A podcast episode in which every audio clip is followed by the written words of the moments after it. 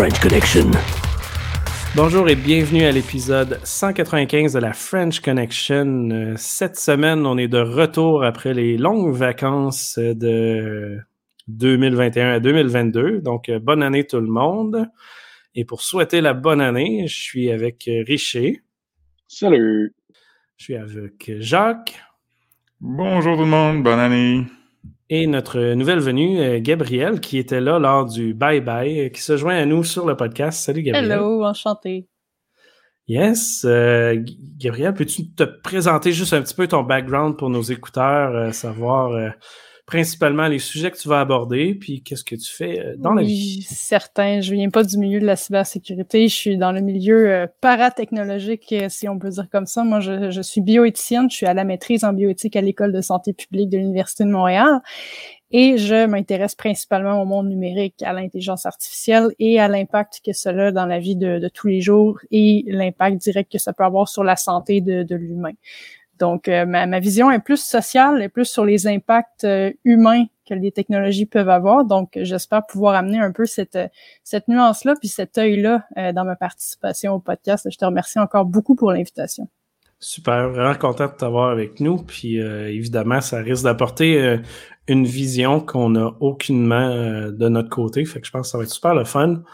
Euh, donc, pour nos shameless plugs, euh, ce mois-ci, on avait, on a annoncé depuis longtemps là, la, conférence, euh, le point sur le, secteur municipal cybersécurité, qui était supposé d'être le 10 février, s'est déplacé au mois de mai. Donc, regardez vos choses. Steve, qui était évidemment sur le podcast, était le l'hôte qui présentait tout le monde à l'événement et il est évi- évidemment devenu conférencier prestige lors de cet épisode, de cet événement-là. Euh, vous trouverez dans les show notes l'URL de YouTube pour réécouter le bye-bye de 2021 sur euh, la sécurité ou plutôt le manque de sécurité et des brèches de sécurité au Québec lors de 2021. On a évidemment le shop du Hackfest et cette semaine, on n'arrête pas de parler dans les nouvelles du VaxCode, encore le code QR, on ne sait pas pourquoi on en parle. Mais c'est l'occasion idéale pour vous procurer la tasse ou le t-shirt VaxiCode que je porte présentement, mais que vous ne voyez pas.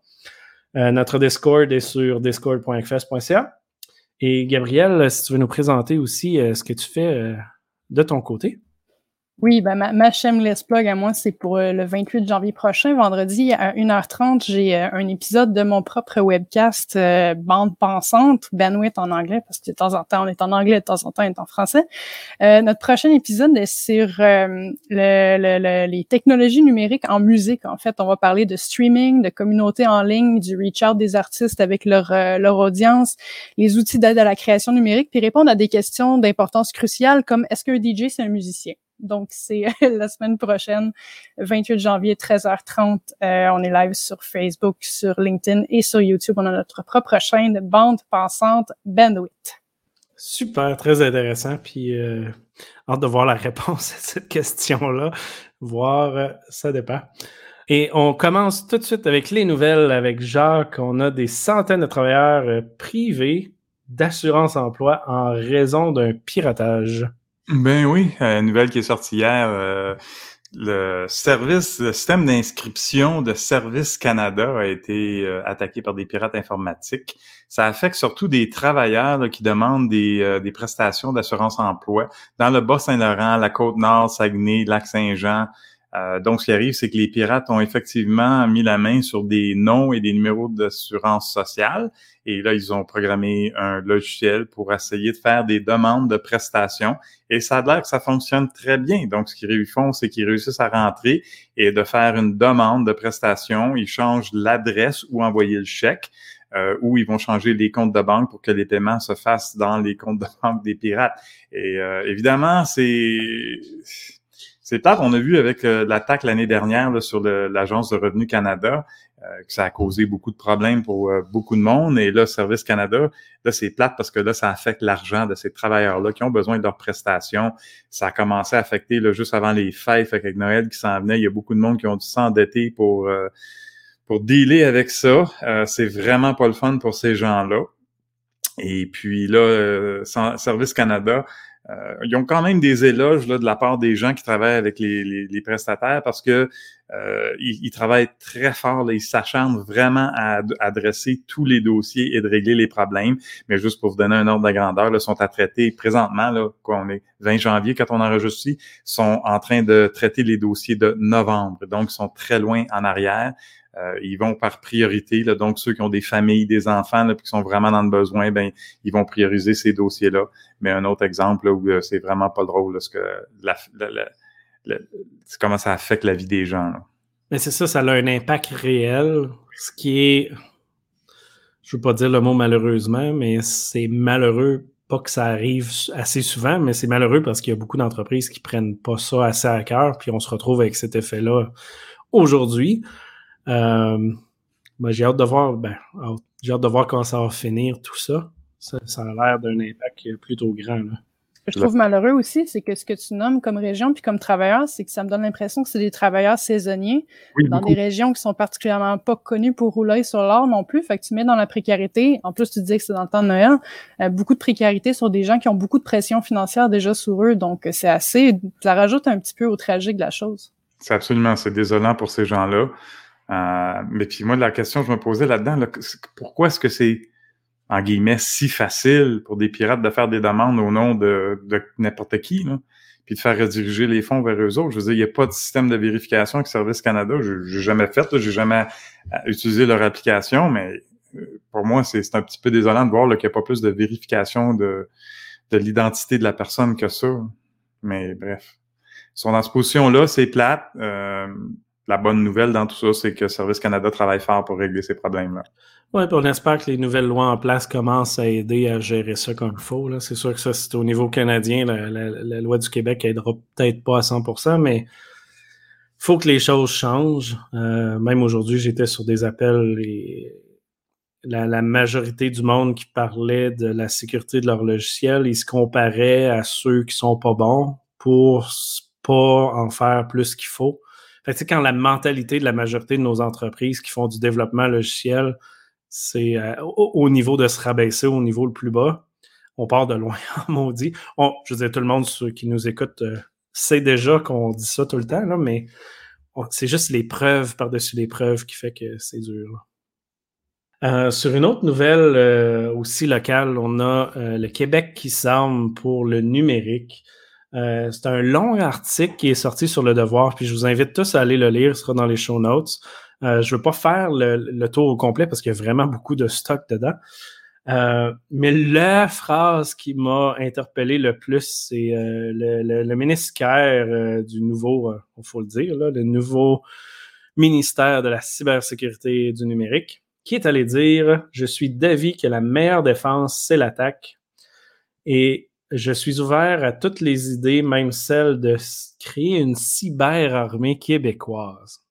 Fait que là, on se penche un peu sur le concept des US et d'Israël qui font de l'attaque. Je veux dire, commencez par patcher vos serveurs puis de sécuriser vos infrastructures avant de penser d'attaquer d'autres pays. Et je pense pas que ce soit au niveau provincial de faire une cyberarmée. Euh, je veux dire, oui, ils peuvent participer à, mais ça devrait être le Canada qui gère ça comme il faut. Puis après ça, le Québec devrait euh, suivre sur ça. Euh, messieurs, Gabriel, je ne sais pas si vous avez des. je trouve que ça fait très, très milicien.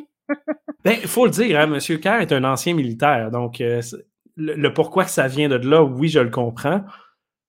Mais ça reste qu'on est une province, là. Imagine le Québec qui sort de nulle part. Hey, nous autres, on attaque la Chine, puis le Canada. c'est pas grave. C'est au Québec, c'est. Euh, Jacques. Euh, Écoute, euh, on a sorti, le Québec a sorti la loi 64 parce que le fédéral ne bougeait pas au niveau de la protection des données. Est-ce qu'on va vraiment se fier au gouvernement fédéral de bouger la date? C'est moins qu'impressionnant.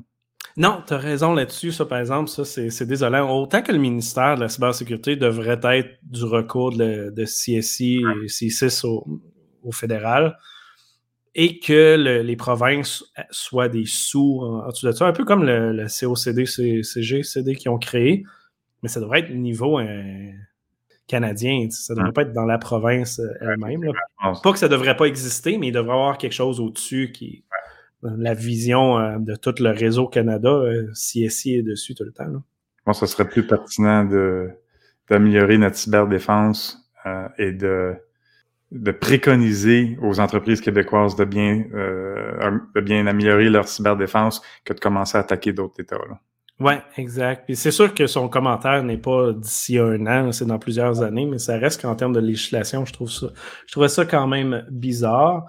Et euh, on parlera plus tard à la fin sur notre Irresponsible Disclosure qui pointe sur un site du gouvernement du Québec euh, qui revient mettre l'emphase sur ça. Euh, Gabriel, de ton côté, on a le conflit, pour continuer dans, la même vague, on a le conflit ben de l'Ukraine versus la Russie, qui est un beau bordel. C'est un fantastique bordel, puis c'est difficile de pas en parler, hein, parce qu'actuellement, euh, tandis que ça flirte aux frontières, puis que ça fait des nuits blanches diplomatiques sur le cyberespace, la guerre est déjà commencée, en fait. C'est ce que je trouvais un peu intéressant puis fascinant de, de, de tout ce qui est cyberdéfense, c'est que ça a vraiment changé le warfare aussi. Donc, maintenant, on a une guerre qui se passe pas juste sur nos lieux physiques, ça se passe aussi sur, euh, sur, sur nos lieux virtuels. Puis ça a la capacité de faire du dommage à peu près aussi important que de dommages physiques de blesser des gens. Donc, euh, la dernière nouvelle, en fait, c'est que l'Ukraine a été frappée euh, vendredi dernier, le 14 janvier, par une cyberattaque. Euh, L'attaque de vendredi, ça intervient après qu'il y ait eu plusieurs sessions de pourparlers entre responsables russes et occidentaux qui ont eu lieu dans les derniers jours pour désamorcer la crise autour de l'Ukraine sans produire malheureusement encore aucune avancée. Donc, à ce jour, ça n'a toujours pas progressé. Euh, les autorités ukrainiennes ont en fait constaté des dommages importants après ces agressions-là qui sont d'origine inconnue, en gros guillemets. Mais je lisais sur euh, Reuters justement que euh, pour la même attaque, en fait, l'origine serait probablement biélorusse pour le compte de la Russie. On sait que la, Biélorussie est restée très, très proche de, Moscou après le chute de l'Union soviétique et ça reste très, très pantin, le truc. Donc, le site de plusieurs ministères ukrainiens dont ceux des affaires étrangères et des situations d'urgence restaient inaccessibles pendant euh, la journée de vendredi.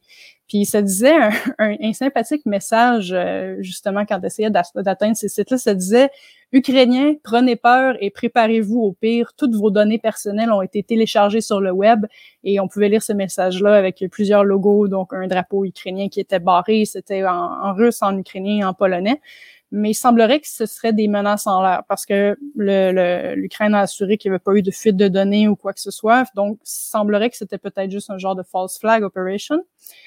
Euh, puis, euh, évidemment, bon, l'Ukraine et ses alliés ont accusé répétitivement des équipes de pirates russes de mener des attaques coordonnées dans ce genre-là contre leur site, contre leur infrastructure stratégique, ce dont Moscou se, se, défend. C'est un peu presque un running gag. Là. Moscow deny. C'est des, des, tout le temps tout en train de dire ben non, on n'a jamais fait ça. Euh, tu sais, en, juste en 2015, il y avait eu une cyberattaque qui avait été provoquée une, une importante coupure d'électricité pendant plusieurs heures dans, dans l'ouest de l'Ukraine. Ça avait été attribué à la Russie, mais encore une fois, il n'y avait pas pris responsabilité. Puis il y a aussi plusieurs, oui c'est ça, c'est classique Russia. Il y a plusieurs attaques par euh, des nids de service qui sont venus de Russie, qui ont également frappé la commission électorale ukrainienne. Donc c'est pas, euh, ça date pas d'hier euh, et ça continue encore aujourd'hui. Puis ça semblerait même, ça semblerait vouloir se décupler à mesure que la tension continue de monter sur les sur les frontières actuellement. Oui, exact. Fait que Richer, Jacques, troisième, troisième guerre mondiale, est à nos portes? Oui, ça brasse dans ce coin-là. Puis comme Steve le disait souvent, la prochaine guerre, ça va être une cyber war, mais ça s'enligne comme ça. Là. mais ça, ça sera pas juste du vol de données. C'est ça que la majorité du monde ne comprenne pas. C'est que c'est les infrastructures critiques. Les infrastructures, c'est ça. Là, Tu peux couper un pays du reste du monde. C'est euh, assez important. Attaquer les, les, les, barrages ici, euh, c'est game over assez rapide pour la province. Là. Hmm. Le pire là-dedans, c'est qu'il y a bien souvent des les gens voient pas ça aussi grave que ça peut l'être. On, on, est habitué de voir les films de hackers qui nous montrent un écran vert puis que ça commence à, à bouger puis là, ils viennent déplacer de quoi. C'est pas loin de la réalité. C'est pas loin de la réalité. sais, je veux dire, euh, pas nécessairement d'avoir euh, du, mm-hmm. des, des, lignes de gaz qui vont exploser comme dans Die Hard, mais tu sais, on s'entend. Il y, a des choses qui sont possibles puis que le monde sont désensibilisés par Hollywood qu'en réalité, il y a plusieurs choses là-dedans qui peuvent arriver. Donc, c'est ce qui est La différence d'Hollywood, c'est qu'ils font ça en deux minutes avec un gars tout seul, mais la réalité, c'est qu'ils sont 200 ça a pris un an et demi. C'est le pouvoir de la capuche. Oui. Tout le monde sur le podcast qui nous écoute adore la capuche, et c'est surtout la blanche de Louis de l'été passé. Euh, on retourne de ton côté, euh, Jacques, euh, puis je veux dire, ça fait un lien un peu avec toutes ces attaques-là aussi. Là. On a des, des, des, malware, en fait, même un cocktail au niveau de DN Spy. de quoi qu'on parle ici? Là? Oui, DN Spy, c'est des pirates qui ont ciblé des chercheurs et des développeurs en cybersécurité cette semaine euh, dans le cadre d'une campagne de logiciels malveillants sophistiqués. C'est sûr, il faut toujours utiliser le mot sophistiqué. Euh, distribuant une euh, version malveillante de l'application DN Spy, qui est un... Euh, en tout cas, ça installait des valeurs de crypto-monnaies, des chevaux de Troie, des accès à distance, toutes sortes de mineurs. Euh, l'ironie là-dedans, c'est que DN Spy, c'est un outil que les développeurs se servent pour essayer de détecter du malware dans des applications .NET. Euh, donc, ils utilisent couramment ce logiciel-là. Puis, il y a un pirate qui a créé un répertoire GitHub avec une version compilée de DNSpy qui installe un cocktail de logiciels malveillants, y compris là, des, détourneurs de, de presse-papier ou clipboard pour voler de la crypto-monnaie. Donc, un petit peu l'ironie de un, outil que des chercheurs utilisent pour trouver des, des, des, logiciels malveillants et, rend, a été infecté plein de logiciels malveillants. On peut-tu mettre le mot euh, Advance, c'est lequel que tu as dit? Persistant, Advance? Ça, reste que c'est pas très avancé comme attaque. C'est pas, euh, non, mais c'est super fou. Je sais qu'il faut toujours le dire, comme tu dis, mais c'est pas. On en a parlé avant, tu sais, on, quand on parle à la communauté de la cybersécurité, des gens qui sont hackers, euh, ils vont toujours dire Ah, c'est pas si compliqué que ça, hacker une boîte ou hacker un réseau. les, les vulnérabilités sont là, c'est pas patché, c'est facile. Mais quand il y a une attaque, peu importe c'est qui, dans les médias, c'est ah, c'est, une attaque sophistiquée. Là. Ah, sophistiquée, oui. C'est toujours, toujours très avancé. Même un kit du primaire peut le faire. Mais euh, pour continuer dans les super avancés, euh, l'autre nouvelle, puis celle-là n'est pas une nouvelle nouvelle, mais je veux dire, ça arrive régulièrement, ça tombe encore une fois dans le concept du, euh, du supply chain attack. Euh, où ce qu'on a le, développeur d'une librairie de NPM qui a switché, décidé de rendre son propre code euh, malveillant dans un certain sens, puis qui finalement GitHub n'a pas aimé ça, si on peut dire. C'est ça, c'est les utilisateurs des célèbres librairies open source Colors et Faker euh, qui sont restés abasourdis après avoir vu leur application qui utilise ces librairies-là imprimer des données incompréhensibles et plantées. Certains ont présumé que les bibliothèques NPM avaient été compromises, mais il s'avère que l'histoire est beaucoup plus complexe. C'est le développeur de ces bibliothèques qui a intentionnellement introduit une boucle infinie qui a bloqué des milliers de projets qui dépendent de Colors et Faker. Euh, la bibliothèque Colors, juste pour donner une idée, reçoit plus de 20 millions de téléchargements hebdomadaires sur le site NPM et compte près de 19 000 projets qui en dépendent. Alors que Faker reçoit plus de 2,8 millions de téléchargements hebdomadaires sur NPM.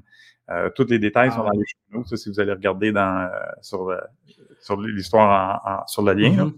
Euh, la raison de ce méfait de la part du développeur, ça semble être des représailles contre les méga corporations et les consommateurs commerciaux euh, de projets à code, source ouvert qui s'appuient largement sur des logiciels gratuits et communautaires, mais qui, selon le développeur, ne rendent pas à la communauté. Fait qu'en novembre 2020, Marac Squires, qui est euh, un des développeurs de ces choses-là, avait prévenu qu'il ne soutiendrait plus les grandes entreprises avec son, en travail gratuit et que les entités commerciales devraient envisager de bifurquer les projets ou de le compenser le, avec un salaire annuel à six chiffres euh, puis lui, ce qu'il a, mis sur son site, il dit respectueusement, je ne vais plus soutenir les Fortune 500 et autres entreprises de plus petite taille avec mon travail gratuit. Il n'y a pas grand-chose d'autre à dire qu'il a écrit.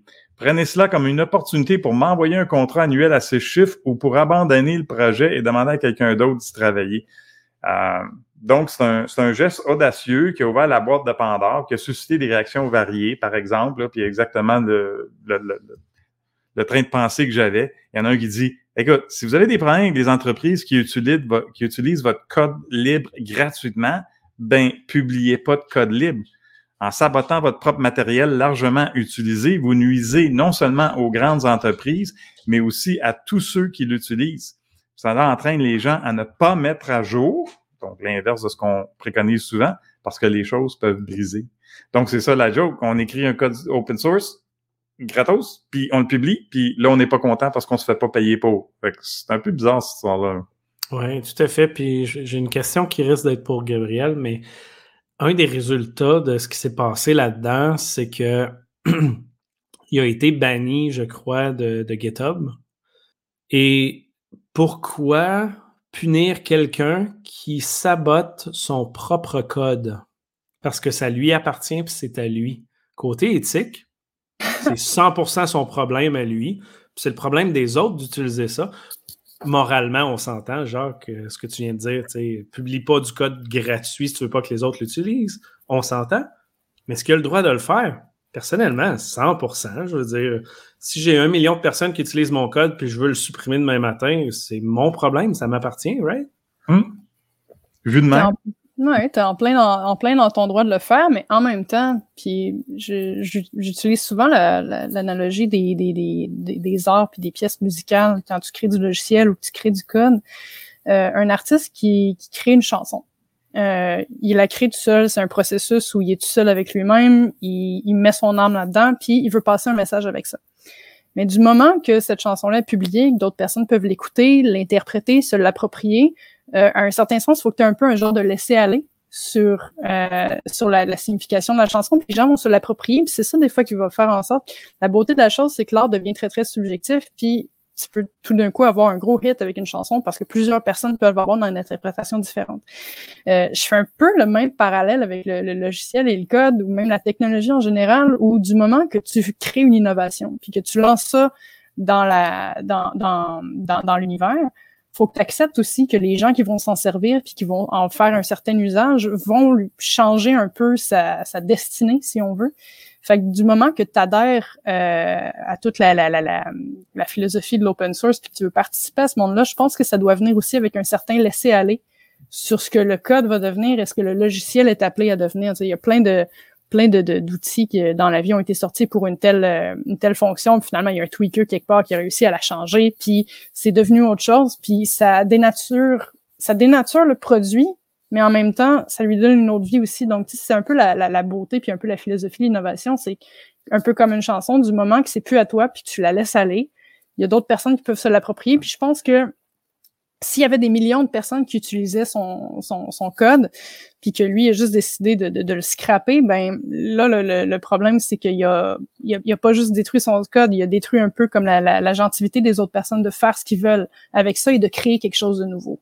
Je sais pas si ça, ça répond ou si ça vient gratter ton, ton dilemme ou ton espèce de, de, de, de conflit moral, mais c'est un peu la perception que j'en ai. C'est qu'à un certain point, si tu veux participer à cette culture de l'open source-là, mais que tu n'acceptes pas que ce soit dénaturé ou repris autrement, ben dans ce cas-là, tu n'étais pas exactement dans cette philosophie-là.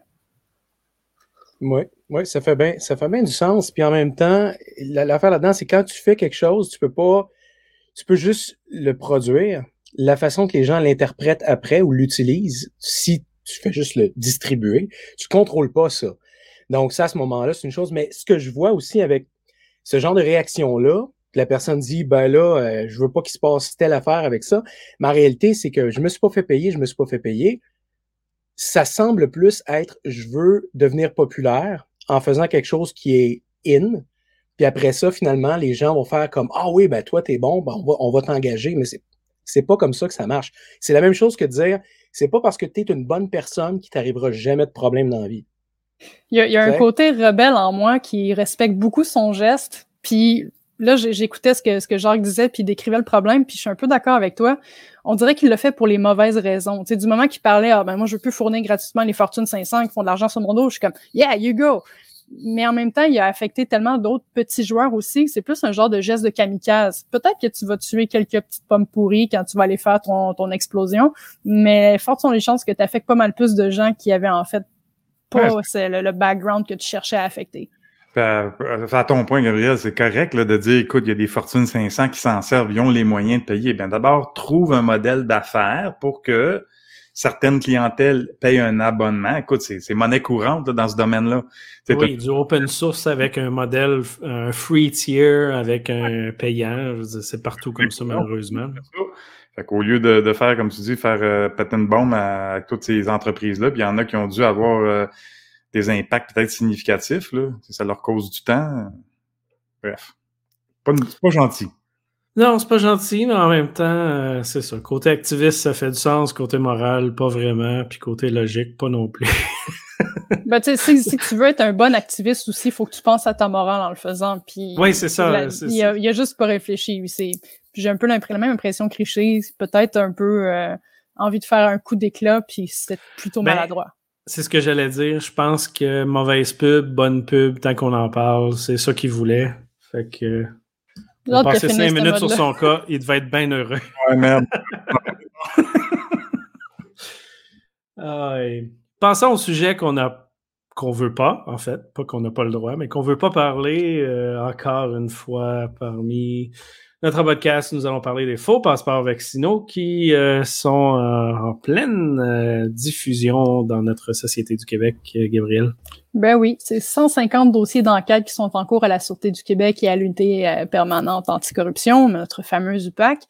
Concernant la production et l'utilisation de faux passeports vaccinaux, c'est toujours très rassurant de lire des trucs de même. Je sais que tu voulais plus en entendre parler, mais on n'a pas le choix, c'est dans les nouvelles.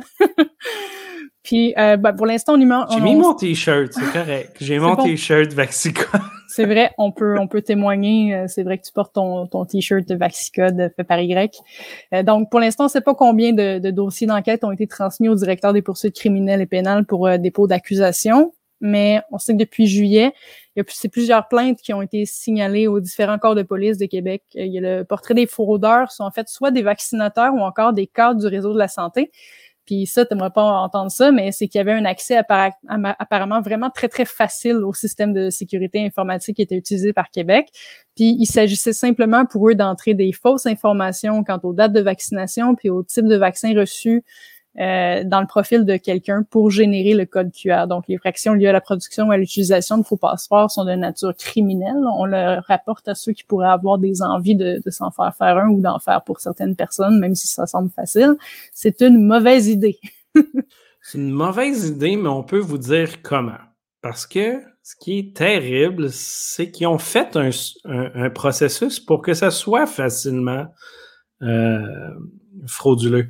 Moi, ce qui, euh, évidemment, on, les listera pas aujourd'hui, on les a déjà dit, mais ce qui m'impacte le plus, c'est l'UPAC. Qu'est-ce que l'UPAC vient faire là-dedans quand leur mission, c'est de prévenir et de lutter contre la corruption dans le secteur public? Ben, c'est les fonctionnaires. C'est les fonctionnaires qui ont créé la fraude. Mais c'est pas juste des fonctionnaires, c'est ça l'affaire.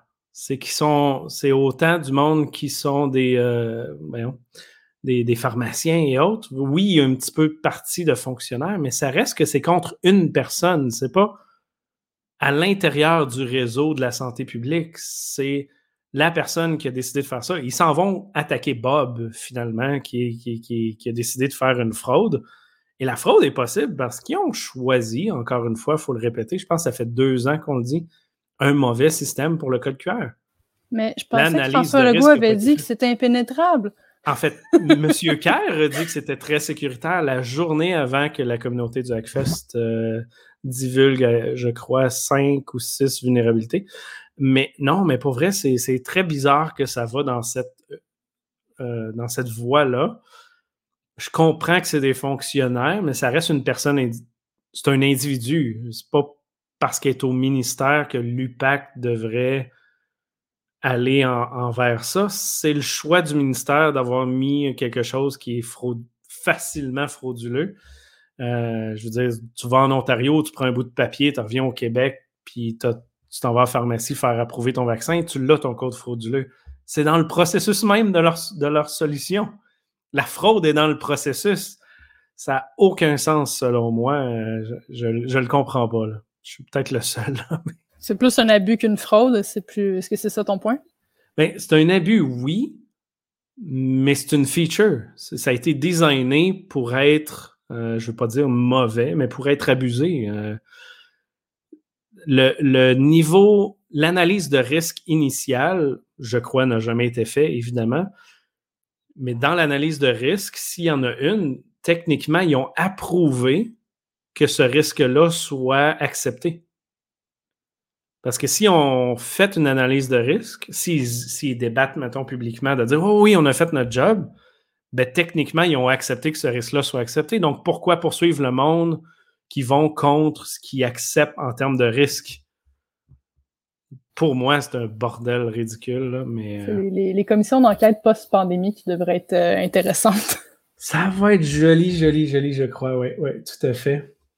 Eh, mais continuons, en fait, euh, sur notre code QR, mais cette fois-là, euh, sur des parcomètres, euh, Jacques.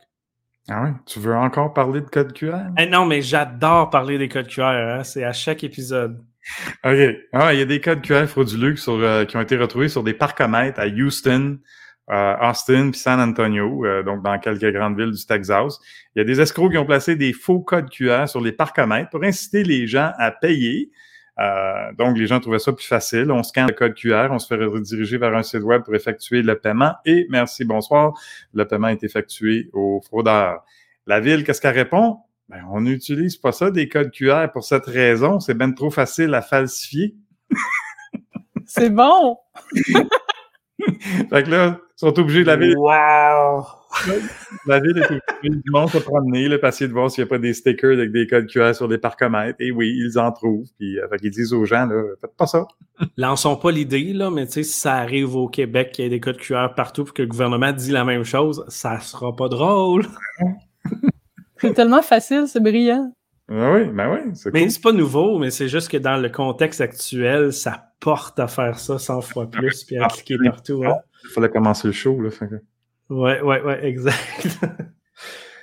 Euh, L'autre nouvelle, puis ça, c'en est une euh, que- qui, qui- me tient à cœur, tout ce qui est MFA, euh, deuxième facteur d'authentification, au niveau de Salesforce, ils vont demander à tous les utilisateurs de commencer à l'utiliser. Euh, ça ressemble à quoi en termes d'utilisation? C'est-tu, euh, ils vont-tu les charger pour ça ou c'est par défaut? Non, euh, non. Puis euh, commençons par dire que je classifierais cette nouvelle dans les bonnes nouvelles. Mais à partir du mois prochain, à partir du 1er février, en fait, euh, Salesforce va exiger tous les utilisateurs à utiliser MFA pour euh, pour s'authentifier dans l'application. Et soyons clairs, ils ne vont pas accepter le- les, les- les- les codes qui vont être envoyés par courrier électronique, téléphone ou SMS. euh, parce que, à leur mot, car ces méthodes sont intrinsèquement vulnérables à l'interception, à l'usurpation d'identité et à d'autres attaques. Donc, euh, c'est ça, à partir du 1er février, donc d'environ deux semaines, là, tout le monde qui se sert de Salesforce va devoir activer euh, l'authentification en deux facteurs. Puis, c'est pas quelque chose qui, qui sort de la boîte là, pour surprendre tout le monde. Ils ont annoncé ça en février 2021, donc ça fait un an. là. Ils ont donné un an à tout le monde à se préparer. Puis là, Mhm. c'est game over. Dans deux semaines, tout le monde va utiliser ça. Euh, moi, je suis pour ça. Pourquoi pas? On sait tous, là, on en parle souvent ici que l'authentification en deux facteurs, c'est une des façons les plus euh, faciles, les plus efficaces pour pr- protéger ses comptes en ligne. Et puis, euh, eux, plutôt que de se fier aux administrateurs, de, mettre ça en place avec les usagers, parce qu'on sait, les administrateurs ont souvent « Ah, ben c'est compliqué. Ah, ben mes usagers comprennent pas. Ben, Salesforce, eux autres, ils ont dit « Garde, non, nous autres, là, on, on force la, la note, puis vous n'avez pas le choix. 1er février, c'est à faire. Non, mais c'est super. Puis en plus, Salesforce, c'est pas dédié à monsieur, madame, tout le monde qui connaît rien en, tec- en technologie. C'est fait pour du monde qui travaille en- sur les ordinateurs. Donc, ça fait du sens. Oui. Le, le- le seul point sur ça, ben là, ils ont l'air à vouloir faire ça sur tous les utilisateurs, ce qui est bien. Oui, oui, oui. Puis oui, pour répondre à ta question aussi que tu as posée, Oui, oui. c'est inclus là, dans, dans toutes C'est les... pas quelque chose qu'ils vont charger pour. là. Mais ce qui est dégueu, c'est Hmm. qu'il y a beaucoup d'entreprises, puis si vous suivez Twitter, il y a du monde qui parle de ça très régulièrement dans la InfoSec Sphere, là. Mais les entreprises, les SaaS qui chargent pour les features de sécurité, comme Hmm. MFA, euh, je pense Microsoft et autres euh, fonctionnent comme ça, faut le dire, c'est un peu dégueulasse. ça doit- la sécurité doit être par défaut. Tu t'en vas pas au concessionnaire acheter une voiture puis négocier tes freins pour un prix plus bas parce qu'il n'y a pas de frein puis blablabla. Non, non, c'est de la sécurité, c'est par défaut. Pour ça, je suis d'accord. ça devrait toujours être par défaut. Puis les vendeurs qui vendent de la sécurité à niveau, que, tu sais, t'as le niveau 1, puis le Advance, puis le Premium, puis le Premium et le MFA. Ben, j'ai des pas beaux mots pour vous, puis je, je suis pas d'accord du tout. Peut-être que vous pouvez m'aider à me réconcilier Oui. avec l'authentification à deux facteurs parce que un des trucs que j'aime pas avec ça, puis c'est souvent que tu as besoin d'un, d'un, d'un tierce appareil pour pouvoir euh, t'en servir. Souvent, ça va être un SMS ou quelque chose de même. Puis, ce que, ce que j'aime pas de, de, ça, même si c'est une belle feature de sécurité, puis que je, que je suis contente quand je vois qu'une qu'une entreprise s'en sert, euh, c'est que encore une fois, ça rajoute beaucoup de poids euh, dans, pour un individu d'avoir absolument un appareil mobile. Il y en a qui en veulent pas, il y en a qui... A, bon, excusez-moi, le chien. non, non, il, y en a, il y en a qui en veulent pas, puis mm-hmm. c'est correct.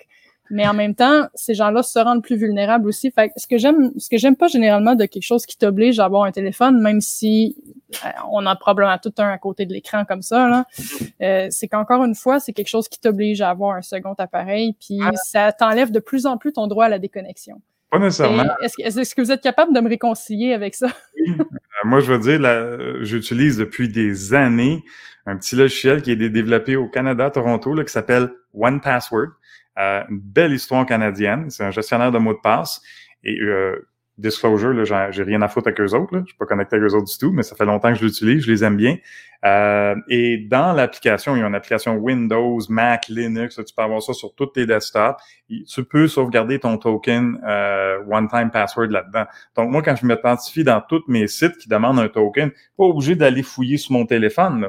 Euh, il est là dans One Password et puis il va même le, transmettre au site, au login, au formulaire de login pour faire mon login. C'est très, très sécuritaire. D'ailleurs, on va bifurquer un petit peu, Pat, si tu permets deux secondes. Ils ont annoncé aujourd'hui qu'ils ont eu une, euh, une ronde de levée de fonds de 620 millions de dollars US qui fait que cette petite entreprise-là, qui a commencé par deux gars dans un sol qui voulaient s'écrire une façon de sauvegarder leur mot de passe plus sécuritaire, la compagnie vaut maintenant 6,8 milliards de dollars.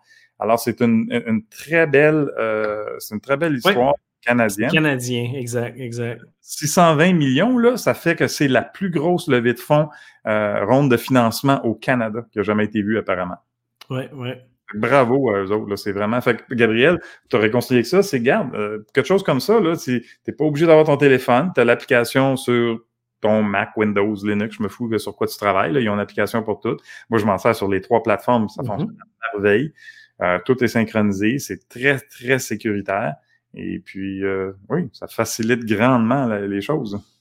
On de savoir ça, sauf que, encore une fois, j'ai un problème avec ça aussi, c'est que pour savoir ça, il faut être un initié. exact, exact. ça, ça, va avec le point que je, veux mentionner. Le problème, c'est pas juste du, deuxième facteur d'authentification, c'est la sécurité euh, pour les utilisateurs, là, pas la sécurité en général, mais la sécurité pour les utilisateurs, monsieur, madame, tout le monde. Le problème, le principal, c'est qu'il n'y a pas. Euh, on n'est pas encore rendu au fait que c'est plug and play. C'est pas user-friendly. C'est pas facile pour quelqu'un qui est pas bon, que c'est pas son affaire d'utiliser les technologies, d'utiliser un deuxième facteur.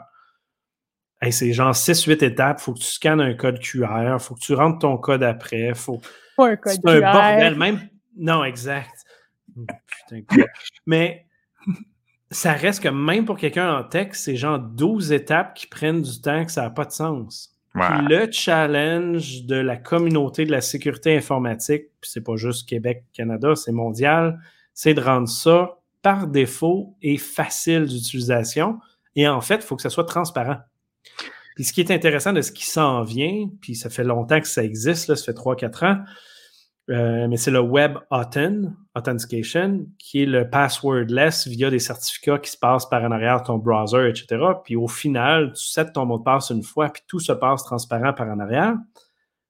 Et tu n'as jamais besoin d'utiliser ton mot de passe. Et le passwordless, qui est différent de quand tu te connectes sur un système puis il t'envoie un code dans ton courriel pour te connecter, ça, c'est pas si sécuritaire. Là. oui, c'est mieux, mais si ton compte courriel est compromis, c'est game over. Fait que c'est pas un deuxième facteur. Faut que tu rajoutes toujours un deuxième facteur, même sur ça. Fait que là, tu tournes en rond au final. Mais ça reste que c'est ça le problème. C'est pas facile. Si vous voulez faire l'exercice parce que vous trouvez ça facile, allez voir votre grand-mère ou peu importe qui qui ne touche jamais un ordinateur, donnez-lui le site web et dites-lui simplement, sans rien faire, configure le deuxième facteur d'authentification, puis en allez, allez-vous-en, puis revenez une demi-heure plus tard. Est-ce qu'ils ont réussi? C'est sûr que non. c'est clair, si tu demandes à quelqu'un que tous les cadrans dans la maison flashent minuit parce qu'il a manqué de courant a trois mois, oublie ça, l'authentification à deux facteurs. Richer, il est crampé. Ah, puis elle va sûrement être au téléphone. Tu veux le faire, le test, hein, pour trouver le deuxième facteur. Exact. Richer, dis-moi que tu vas faire le test, right?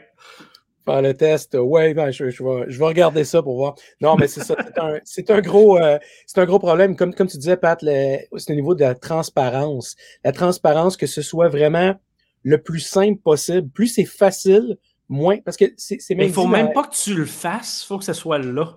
Hmm. Oui, non, c'est ça. Il faut déjà que ce soit inclus, mais c'est dans le même principe que de quand on parle de UI et UX, tu sais, euh, don't make me think. Il ne faut pas que la personne ait besoin de chercher où est-ce qu'ils sont les options. Il faut que ce soit idéalement juste comme super simple à voir ou comme tu dis que ce soit fait en arrière puis que ça apparaisse pas. Donc euh, mais ça effectivement, on n'est pas rendu là encore là. On n'est pas rendu paradigme de, hmm. comment on fait les choses. Ouais, c'est la poule puis le la poule puis l'œuf. ah, ouais, c'est un beau sujet, on pourra en reparler encore et encore mais euh, super le fun. Euh, puis pour terminer, euh, dernière nouvelle de ton côté, euh, Gabriel, on a les athlètes qui sont invités à laisser les téléphones cellulaires chez eux. Personnellement, je trouve que ça fait du sens, mais c'est drôle de voir le disconnect versus évidemment du monde qui sont pas en technologie versus en technologie. Ben écoute, tu vois, moi-même j'avais vu la nouvelle puis j'avais trouvé comme waouh, c'est donc bien agressif. Je sais qu'on a quand même quelques tensions avec avec la Chine puis qu'actuellement il y a il y a un petit peu de, de, de conflit dans l'air. Puis j'étais comme, oh, OK, on est-tu rendu là? Puis en lisant la nouvelle, je trouvais que ça, ça, ça se tenait. En final, mm-hmm, c'est le mm-hmm. comité olympique canadien qui recommande aux membres d'équipe Canada de laisser leur téléphone et ordinateur personnel à la maison avant de se rendre aux Jeux olympiques. Il conseille également aux participants de limiter les informations personnelles qui vont être stockées sur les appareils qu'ils vont apporter avec eux aux Jeux, s'ils en apportent. Euh, se connecter uniquement au Wi-Fi officiel des Jeux ou encore de supprimer toutes les applications qui sont liées aux Jeux euh, quand elles sont plus nécessaires. Donc, le, comité affirme que les Jeux olympiques présentent une occasion unique de cybercriminalité. Et il y a deux, deux organismes spécialisés qui ont affirmé que l'application qui doit être installée et utilisée par les participants aux prochains Jeux olympiques contient des failles de sécurité qui exposent les utilisateurs à des violations de données. Puis en plus, l'application elle doit être utilisée obligatoirement par les athlètes, le public et les médias, puis c'est pour la surveillance quotidienne de la COVID-19, entre autres. Et ça, ils doivent faire ça 14 jours avant leur départ pour la Chine. C'est même pas quand ils arrivent, c'est 14 jours avant, puis tu as déjà l'application. Fait que euh, je peux, je peux comprendre le, le, petit conflit que ça fait. Puis les, bon, les visiteurs étrangers, euh, ils doivent également télécharger des informations sensibles comme les détails du passeport, les antécédents médicaux et de voyage. Il y a euh, Citizen Lab, je pense que c'est à Toronto, qui affirme que l'application euh, parvient pas à crypter efficacement, euh, ce qui pourrait par conséquent créer des, des vulnérabilités pour les fuites de données. Donc, il aurait contacté la, la société d'État propriétaire de l'application pour les Jeux olympiques pour qu'elle règle ces failles-là mais ils ont eu aucune réponse et ils n'ont pas constaté non plus qu'il y a eu de correction au logiciel. Donc, il y a eu même quelque chose de fait, c'est ça. Euh, Citizen Lab a indiqué aussi avoir trouvé une liste de mots-clés. Ça, c'est drôle, des mots-clés de censure intégrés à l'application puis une fonctionnalité qui permet aux utilisateurs de signaler d'autres expressions politiquement sensibles. Donc, la liste des mots, ça comprend entre autres les noms de dirigeants chinois, euh, des noms d'agences gouvernementales, puis aussi tout ce qui peut être euh, du vocabulaire relié à la manifestation de la place Tiananmen en 89, puis aussi tout ce qui est les mentions du groupe religieux Falun Gong. Donc, la, la, une société de cybersécurité Internet 2.0 qui a aussi mis en garde contre les risques potentiels qui sont liés à la sécurité pendant les Jeux olympiques et on va faire d'autres recommandations entre autres d'utiliser des téléphones de recharge et rappelle aux gens de pas utiliser ces appareils-là après avoir quitté la Chine. Bref, un genre de burner phone que tu vas lancer d'un pont en, roulant comme dans un film d'action. Puis aussi créer une nouvelle adresse courriel pour les Jeux olympiques, puis utiliser un nouveau compte de navigateur sur leur téléphone qu'ils veulent absolument temporaire. Donc, c'est quand même assez intense. Il y a eu comme une, une surenchère de recommandations de sécurité. C'est, ça va devenir presque au niveau espion côté, euh, côté athlète. Puis pour ceux en entreprise, pour vrai, c'est la réalité. La majorité des entreprises que j'ai travaillé qui ont du monde qui voyage, tous les pays considérés dangereux comme la Chine t'apportent pas rien là-bas. Par défaut, tout laptop, ben, en fait, tout électronique, c'est ça le bon mot, est considéré compromis dès que tu atterris à l'aéroport. Donc, euh, la marche à suivre est d'apporter quelque chose de random. Puis quand tu reviens, tu le jettes aux poubelles, au recyclage. Euh, c'est compromis, c'est sûr. Même en allant au DEF CON puis au Black Hat, il y a des années que je suis allé, puis je me suis retrouvé avec des certificats d'interception men in the middle dans mon téléphone sans que j'aille même pas un pop-up que je dis oui, automatique avec des vulnérabilités dans les téléphones. Fait tu sais, s'il y a des kids au DEFCON qui font ça, imaginez en Chine quand ils ont genre 200 000 personnes qui font de la recherche pour attaquer euh, la planète. Ouais, c'est pas mal euh, la, la, vérité, ouais. Et euh, sur ça, euh, Jacques, euh, dernière petite nouvelle un peu drôle. Ouais. On, on va se laisser un petit peu là-dessus avant notre irresponsible disclosure. J'ai un de mes chums qui, qui dit, on a, je pense qu'on a tous vu les nouvelles là, de Anne Casabonne, l'actrice qui, la comédienne qui, qui avait des propos assez anti-vax. Et euh, un de mes chums m'a m'a Je dit sais ce que tu vas dire. .com. Fait qu'il y a quelqu'un qui s'est approprié le- son domaine. Et maintenant, quand on va sur son domaine, sur son annecasabonne.com, on se retrouve à la page de Clic Santé pour booker un rendez-vous pour les vaccins. Je vais double down sur ton truc, Jacques. C'est pas juste Anne Casabonne, c'est aussi farfada.com Ah, qui c'est vrai, oui, redirige vers euh, la- le vaccin. C'est trop drôle. Ben écoute, celui qui a acheté ce domaine-là et qui a fait ça, là, il, il peut, il peut l'amener pour une bonne rançon, là. Je sais pas. il va faire de l'argent avec ça. Quand même très, très drôle. J'ai trouvé ça très drôle. Mm. Yes. Euh, ben, évidemment, on termine sur notre euh, mini segment Responsible Disclosure. Euh, je vous laisse en fait aller explorer le tout. C'est que le site web de Données Québec, c'est pas vraiment une vulnérabilité, mais c'est une feature que je trouve qui ne devrait pas être une feature, puis je la, je la copie à mes amis ici. Euh, puis Jacques, merci, il doit quitter deux minutes avant la fin. Euh, Salut Jacques, on se Oui. reparle bientôt. À la prochaine. Euh, c'est que cette feature-là est une recherche SQL directement sur le site web. Tu es capable de rechercher toutes les données via une requête SQL as a feature sur le site de donnéesquebec.ca. Donc, si vous voulez vous amuser à chercher des données, ça sera dans vos euh, dans les show notes. Je crois pas que ce soit vulnérable, mais si le logiciel en arrière de ça, qui est Alchemy quelque chose, là, je me souviens pas du nom exact, devient vulnérable et que ce n'est pas mis à jour, comme on sait que ça peut arriver évidemment dans des grandes organisations comme ça, et ça va être un beau bordel de gérer ça parce qu'il y a des API pour uploader, pour modifier, pour supprimer et pour chercher dans la base de données. Donc, euh, j'ai pas fait la recherche complète pour tester si je pouvais importer des choses dans la base de données parce que je voulais pas me rendre là. Mais je trouvais ça un, un peu euh, un peu intense. Donc, euh, vous aurez euh, l'URL dans les show notes. Et, ça fait le tour des nouvelles pour ce mois-ci. Merci tout le monde. Merci Gabriel de t'être joint à nous pour ton premier épisode officiel de la French Connection. Merci.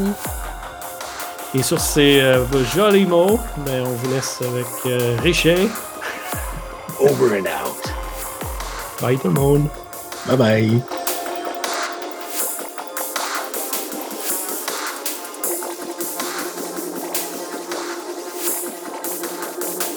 The French Connection.